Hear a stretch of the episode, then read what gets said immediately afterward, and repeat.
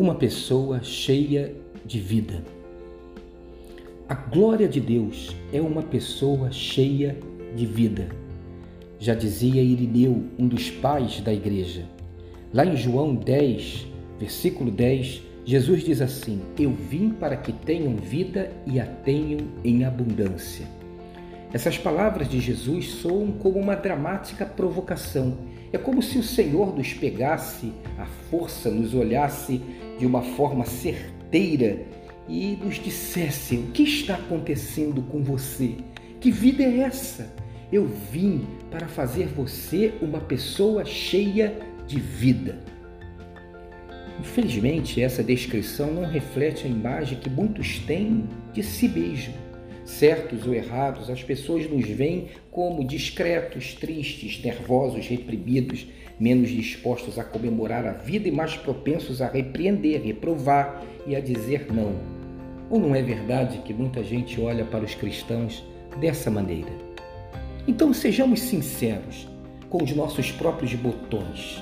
Quantas vezes nos vemos agindo exatamente dessa forma? Tem uma linda música cantada por Lulu Santos que diz assim: Eu vejo a vida melhor do futuro, eu vejo tudo por cima do muro de hipocrisia que insiste em nos rodear. Não somos perfeitos de forma alguma e em todos os sentidos, mas podemos ser pessoas cheias de vida apesar da nossa humanidade marcada por limitações, esquisitices, inconsistências, apesar dos nossos erros e descaminhos, dos nossos equívocos, descontroles, pecados, das nossas lutas, perdas, frustrações, podemos ter sim uma vida mais cheia de vida, mais cheia de significado, de sentido em todos os aspectos. Podemos ser maiores, mais extensos, isso em função da nossa fé e por obra do Espírito Santo que habita em nós. Há uma história que todos conhecem, que é a história de como aquele jovem Davi venceu o gigante Golias. Está registrado na Bíblia em 1 Samuel 17. Podemos pontuar então a partir dessa história que seria uma pessoa cheia de vida. Em primeiro lugar, é alguém que enfrenta a realidade. Não fuja da realidade da sua vida. Não importa como ela esteja, nos seus diferentes aspectos. Esta é a realidade que precisa ser enfrentada, vivida. Faça como Davi. Eleja o seu gigante ou os seus gigantes e não fuja da luta. Você descobrirá que com a fé de Jesus e em Jesus no peito, você pode enfrentar um batalhão então, seja cheio de vida, enfrente a realidade, eleja seus gigantes e vá à luta. Segunda coisa, não considere a opinião dos angustiados, irônicos, sarcásticos, pessimistas que sempre estão ao nosso redor. Cuidado com aquelas pessoas com as quais você compartilha os seus sonhos, seus anseios, com aquelas com as quais você busca um conselho com, a, com aquelas com as quais você compartilha a sua vida. Poucos estão preparados para ouvir e compartilhar opiniões que decisivamente sejam construtivas, abram a sua mente, clareiem o seu olhar. Davi ignorou a opinião de todos os derrotistas. Ele ignorou a opinião daquelas pessoas que riram dele e disseram: ah, isso é uma piada. Então, não considere a opinião dessa gente angustiada, irônica, sarcástica, pessimista, derrotada. Em terceiro lugar, uma pessoa cheia de vida tem verdadeiras confissões de fé. Fala com o coração e com a boca, algo que é inteiro dentro dela. Assim como Davi diante de Golias, há momentos em que só nos restará a nossa fé.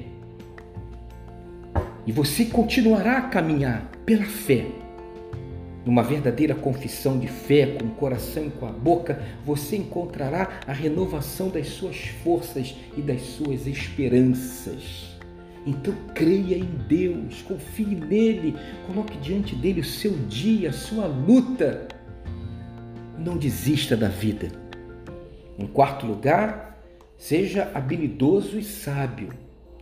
As pessoas pensam erradamente que aquela pedra que Davi lançou da sua tiradeira foi um golpe de sorte, algo mágico.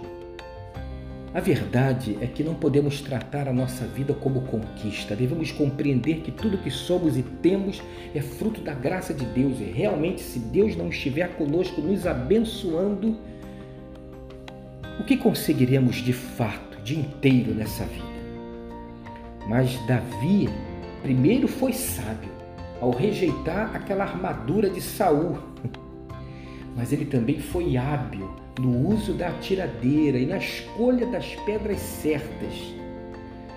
Na verdade, Davi era da tribo de Judá, uma tribo especialista em atiradeiras. Você também precisa aprender com as experiências da vida, a sabedoria que a vida está lhe ensinando. Você precisa colocar em oração todos os seus momentos. A Bíblia diz que o Senhor não nega sabedoria a ninguém. E ser habilidoso, cultivar aquilo que você pode fazer e que depende das suas forças, se empenhar, se esforçar, ir à luta, procurar fazer o seu melhor, se preparar para as empreitadas da vida. Tirar o melhor de cada situação, mesmo as desfavoráveis, é sinal de habilidade e sabedoria de alguém cheio de vida. Por fim, uma pessoa cheia de vida vive na dependência de Deus e das suas promessas. Como Davi, aprenda a depender de Deus e a esperar pelos cumprimentos das promessas do Senhor. Ele disse: Eu vou em nome do Deus de Israel. Eu vou confiante na promessa de Deus que iria abençoar o seu povo. Deus é o maior interessado que sejamos cheios de vida ele nos enviou o seu Filho, nosso Salvador, que deu a sua vida por nós. Ele nos deu o seu Espírito, ele mudou de interesse, ele habita em nós. O seu olhar paternal e misericordioso está sobre a nossa vida, não estamos sozinhos. Então, dependa de Deus, creia nas suas promessas, peça ao Senhor que enche o seu coração, que inunde o seu coração da sua alegria, da sua paz e da sua coragem. Deus não te deu um espírito de covardia. Então, levante a cabeça e vá em frente. Você não está sozinho. E Deus quer que você seja uma pessoa cheia de vida. Que o Senhor te abençoe. Que você tenha um dia abençoado e abençoador.